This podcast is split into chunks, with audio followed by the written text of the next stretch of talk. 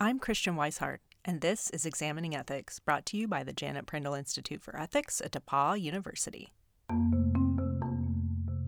Each day, approximately 2 million people living in the United States receive their COVID 19 vaccines. Who gets vaccinated and when they get their doses is largely decided by each state's public health officials. And many states use age as the primary factor in determining who gets priority. My guest today, Dr. Govind Persad, is an expert in bioethics and healthcare law and argues that legislators should think through more equitable options for distributing vaccines. It makes sense to think not just about personal medical risk, but also risk of being exposed and risk of transmitting COVID 19 to others. And so I think some of the states that have incorporated age alongside other factors, for instance, lowering your age cutoff for access in hard hit neighborhoods or areas, I think that's a better approach than just using age as the only criterion or using it, say, alongside as opposed to combined with other criteria. Stay tuned for my interview with Dr. Govind Persad on today's episode of Examining Ethics. Many of us are currently facing questions about when to get our COVID 19 vaccine, or may have just completed the vaccination process. So, with that in mind, I'm just going to cut to the chase and give you a fresh from my closet studio discussion with an expert in the ethics of healthcare, Dr. Govind Persad. Before I start the interview, though, I quickly want to restate a statistic that Dr. Persad mentions. For some reason, the phone recording couldn't clearly capture what he was saying. A little bit into our discussion, he says that, quote, there's a higher risk for higher rates of death in Native American populations ages 30 to 39 compared to white populations ages 50 to 59. I also want to mention that we are not providing medical advice on this show. Rather, we're just talking through um, some policy suggestions. So keep both of those things in mind as I play this interview about vaccine equity with Dr. Govind Persad. We are having this discussion on March 17th, 2020, and I'm being really specific about the date here because the conversation around who should get a vaccine and when they should be able to get that vaccine is changing daily. With me today is Dr. Govind Persad, a professor and researcher at the Sturm College of Law at the University of Denver, who works on issues of bioethics and healthcare. His recent research and writing centers on equity in vaccine distribution. Dr. Persad, you have argued before that age should not be the main determinant of who gets priority in vaccine registration. And I thought that was really interesting because in the state where I live, Indiana, age is the main um, the main sort of filter for vaccine distribution. And I don't know, I thought that made sense. You know, COVID kills elderly people at a higher rate. It doesn't seem like something you can like mess around with you know, aside from those women who dressed up in like wigs, uh, I think down in Florida. But what would you say to, to people like me who share that similar line of thinking? Age can be a legitimate factor among other factors in prioritizing who gets access to COVID 19 vaccines. And certainly, um, you know, one virtue of using it is that it is something that people have easy access to knowing what age they are. But a pitfall, I think, of using um, solely age, basing it solely on age without considering other risk factors, is both that's going to be less effective at saving lives, preventing complications, preventing the other harms of COVID 19, and then also less equitable. So I think one example that really illustrates this is if you look at the CDC's data on death rates across different groups, it turns out that there were actually higher death rates in the CDC morbidity and mortality weekly report. There's higher risk for higher rates of death in Native American populations aged 30 to 39 compared to white populations aged 50 to 59, which is two decades older. Yet in Colorado, where I live, we're not using age as the only factor, but everybody age 50 is going to be eligible, I believe, on Friday of this week but there may be some folks who fall, in fact, into that higher risk group that I was talking about before, Native Americans aged 30 to 39, who don't have that same kind of access yet. And so I think it can be legitimate to think about age as one of the factors, but because age is only one of those predictive factors, it is both more equitable and better in terms of saving lives to try to incorporate other sources of risk. And that's especially true because, you know, people often focus on people's risk of dying if they get infected as the only thing that matters. But of course, for a transmissible condition like COVID 19, you also care about how likely somebody is to be exposed, how likely they are to spread infection if they are exposed and infected. So uh, I think it makes sense to think not just about personal medical risk, but also risk of being exposed and risk of transmitting COVID 19 to others. And so I think some of the states that have incorporated age alongside other factors, for instance, lowering your age cutoff for access in hard hit neighborhoods or areas, I think that's a better approach than just um, using age as the only criterion or using it, say, alongside as opposed to combined with other criteria. We just hit you know, roughly the year anniversary for the pandemic in the United States. And I'm remembering back in March of 2020, a lot of people, you know, had this line about, well, you know, COVID doesn't care if you're white, it doesn't care if you're black, it doesn't care what the color of your skin is, it's indiscriminate. And what I'm hearing you say is that that might actually not be true, right? So it's a little more complicated than that. It's not that the risk that someone faces is directly determined by their skin color or necessarily even by anything about biology. I'm not necessarily take you to be saying that it does either. I think um, the best evidence that we have is that the reason why, you know, for my stat about 30 to 39 year old Native Americans being at higher risk than 50, to 59 year old folks who are white, or the other stat that kind of comes in that's sort of similar is if you look at the average age of death, um, this is again from a CDC study, it's about a, a decade earlier for folks who are minority patients than folks who are white. And that's not, I think, because of anything about biology as best we can tell.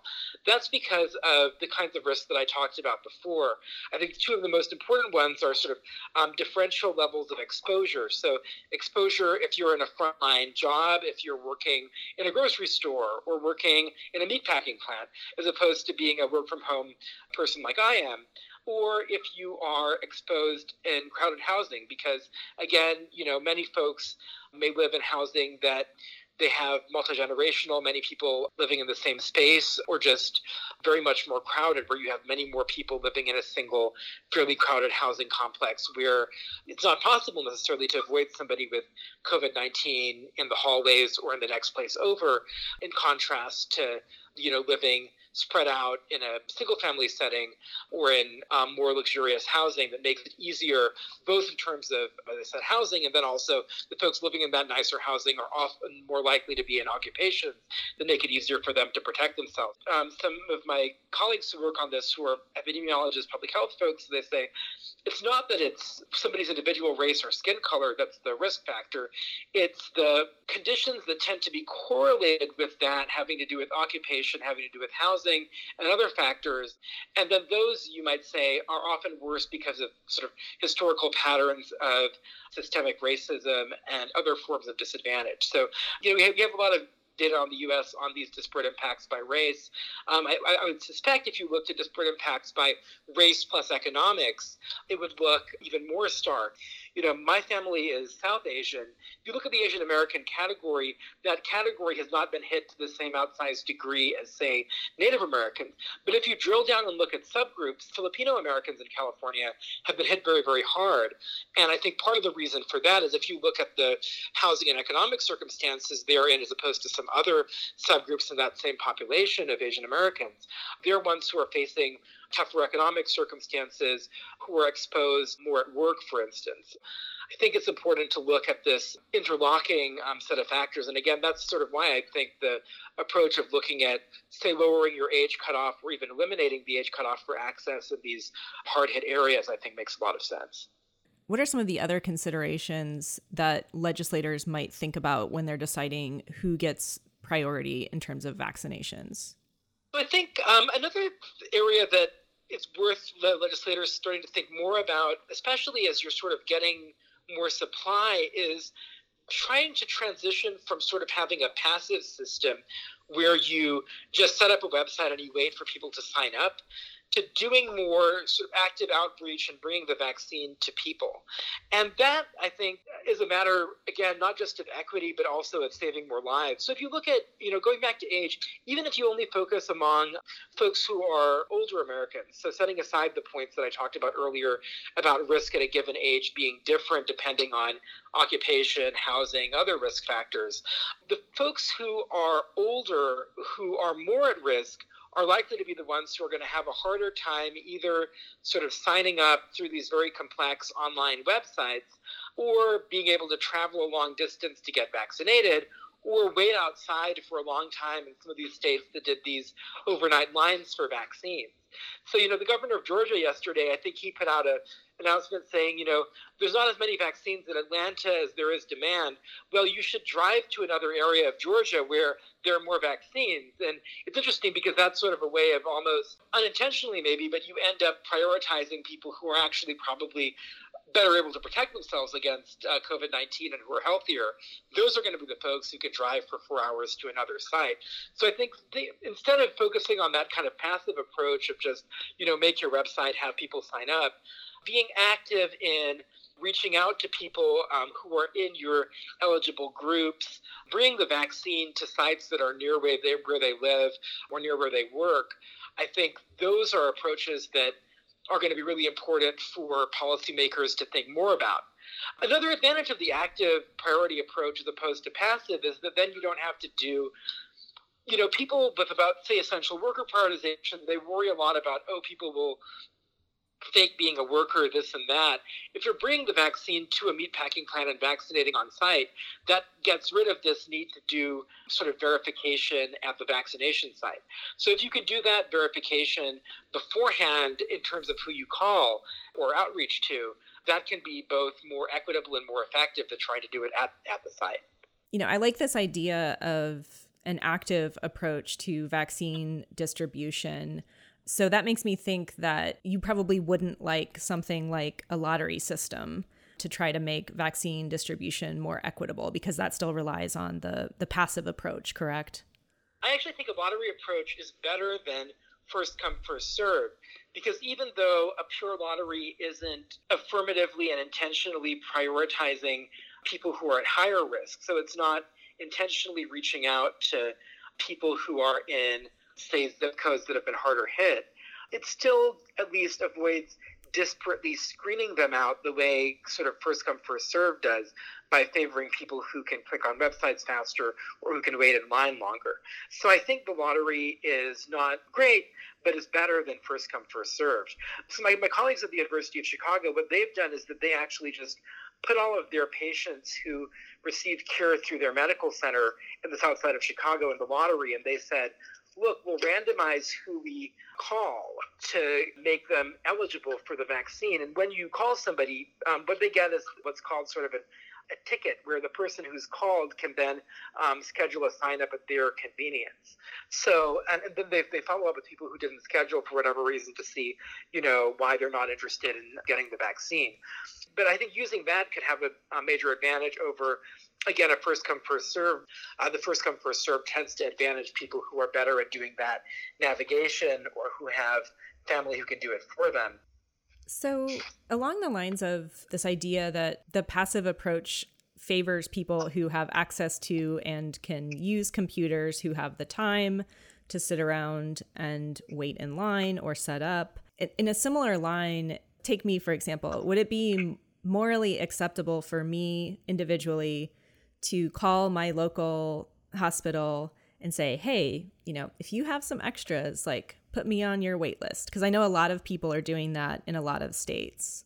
I think that is fine, but it would be better to do that along with something else. Overall, I think that people are too invested in trying to guilt people over individual actions in the pandemic, and especially over doing individual actions that are allowed. So I think you shouldn't be necessarily trying to second guess your health system about whether you're eligible or not. So even if you agree with me that, you know, the 30 to 39 year old Native Americans should be prioritized if they're at higher risk, that doesn't mean that I think that 50 year olds who sign up when they're allowed to in their state are doing something wrong. And I think that it is a mistake to sort of deal with a systemic inequity by trying to make individuals feel guilty about making decisions within the system. It would be sort of analogous to, I don't know, guilting people if they take their home mortgage deduction. But I think that people who are troubled by the way the system is set up, you know, call your hospital, ask them about that, but also say, you know, if you believe this, hey, I've seen other hospital systems, you know, consider using a lottery for the waitlist where they call their patients who've come in before. Or, um, hey, is there something that you as a hospital are doing to try to improve access or uptake for people in the zip code in our community where they're facing higher rates of COVID 19 cases and deaths? So I think that individual action is important, but it would be ideal if the individual action was about trying to improve policies and implementation as opposed to just individual people saying, oh, well, I'm not going to sign up or I'm not going to be on the wait list because I feel guilty about being ahead of somebody else. I think it'd be better if folks could channel that guilt into um, sort of working for systemic improvements as opposed to just channeling it toward kind of guiltily waiting at home.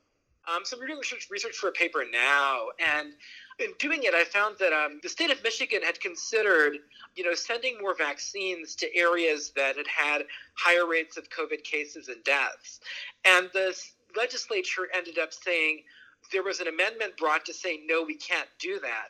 We have to do it just by population and ignoring that. And so that was an area where the legislature sort of decided to override something that makes public health sense, um, saves more lives sense, and equity sense.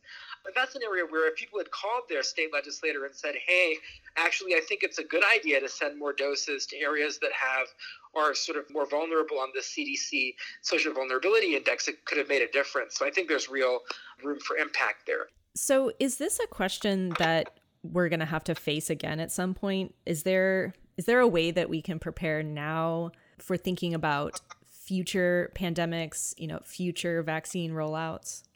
There are a lot of things that society could do to prepare more. And a lot of that is also things that are not sort of within my specific expertise. I would say first, um, there's this phenomenon of the prevention paradox where people will spend a lot of money to sort of try to solve a problem once they know the problem is happening, but they won't necessarily spend that money beforehand in terms of preparedness. I would say, you know, adequately fund your public health agencies, which in the US at least, and I think in other places as well, the US is particularly bad in terms of them being defunded, but overall have not been funded in a way that's commensurate with their um, health impact. And in part that's because it's not always so obvious right away what the sort of payoff is. You know, if say you never have a COVID pandemic, people say, gee, you know, why are we spending all this money on the public health agency? It doesn't look like they're doing anything. There aren't any pandemics. What do we need them for? And so, and it would be kind of like, you know, why would I ever fix the brakes on my car? You know, they're always working. I would say in terms of setting funding and research priorities, try to avoid that prevention paradox and be more cognizant of the social value of investing in a pandemic preparedness and also being able to have the resources in place to either prevent or respond to sort of emerging pandemic diseases. One thing that's really interesting that I've talked about in some other work is if you look at the incentives for pharmaceutical companies and for other actors, there's much less incentive to do something like developing a vaccine than there is to produce, you know, what people call um, Me Too or just as good drugs for conditions where they can get a much generous, much more generous, pardon me, um, reimbursement. And I think people have talked about this both for vaccines and for some other things like antibiotics, that where incentives are not very optimal because you're basically um, not sufficiently incentivizing development. Now, we were very fortunate that we were able to get these COVID 19 vaccines efficaciously as quickly as we can.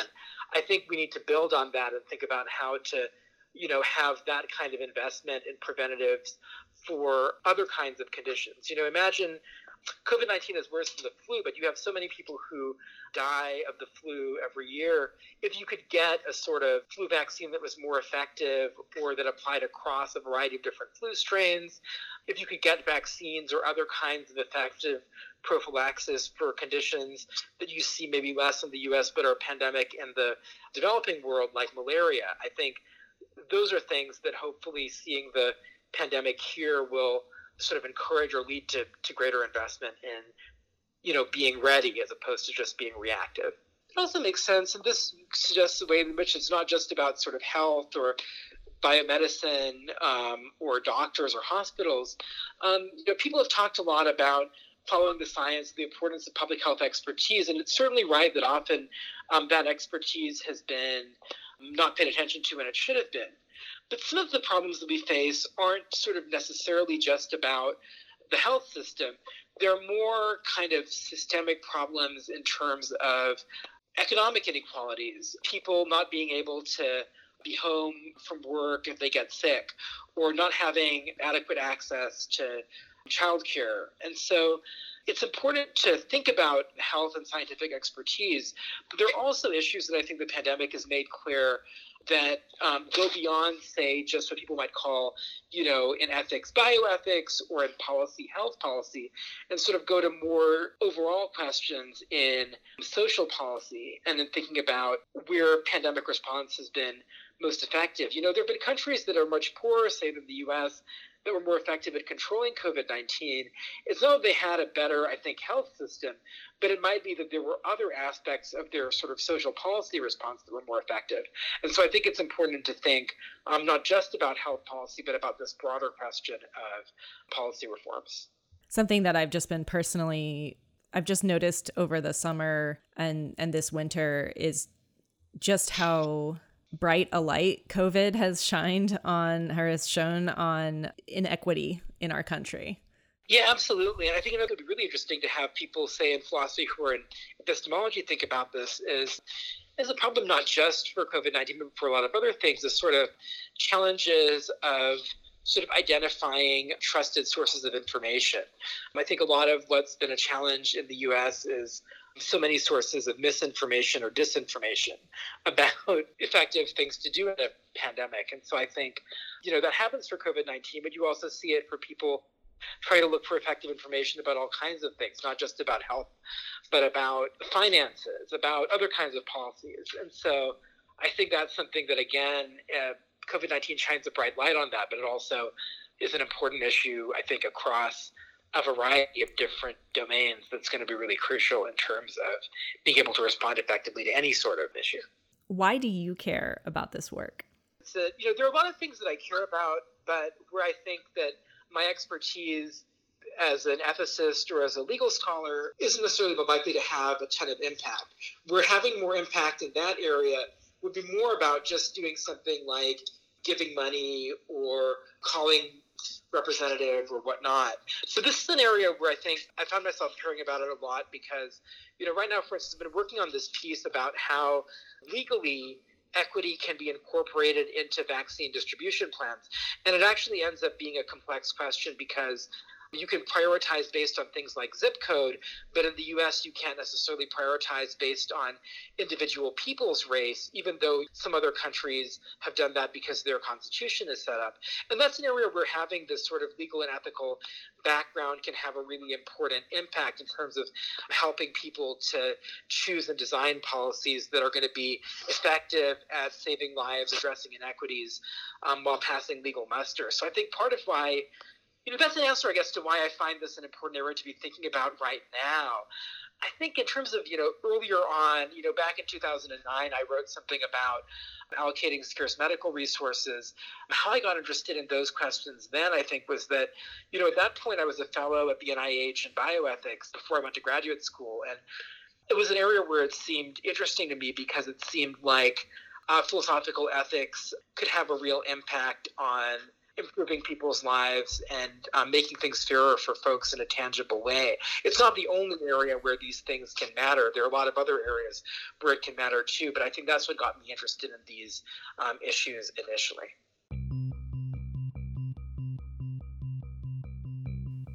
If you want to know more about Govind Persad's other work and to find more information on vaccine equity, check out our show notes page at examiningethics.org. The Prindle Institute for Ethics also produces a podcast called Getting Ethics to Work. You can find it at prindleinstitute.org backslash get ethics to work or wherever you find your podcasts. Examining Ethics is hosted by the Janet Prindle Institute for Ethics at DePauw University. Christiane Wisehart wrote and produced the show with editorial assistance from Hillary Koch. Our logo was created by Evie Brocious. Our music is by Blue Dot Sessions and can be found online at sessions.blue. Examining Ethics is made possible by the generous support of DePauw alumni, friends of the Prindle Institute, and you, the listeners. Thank you for your support. The views expressed here are the opinions of the individual speakers alone. They do not represent the position of DePauw University or the Prindle Institute for Ethics.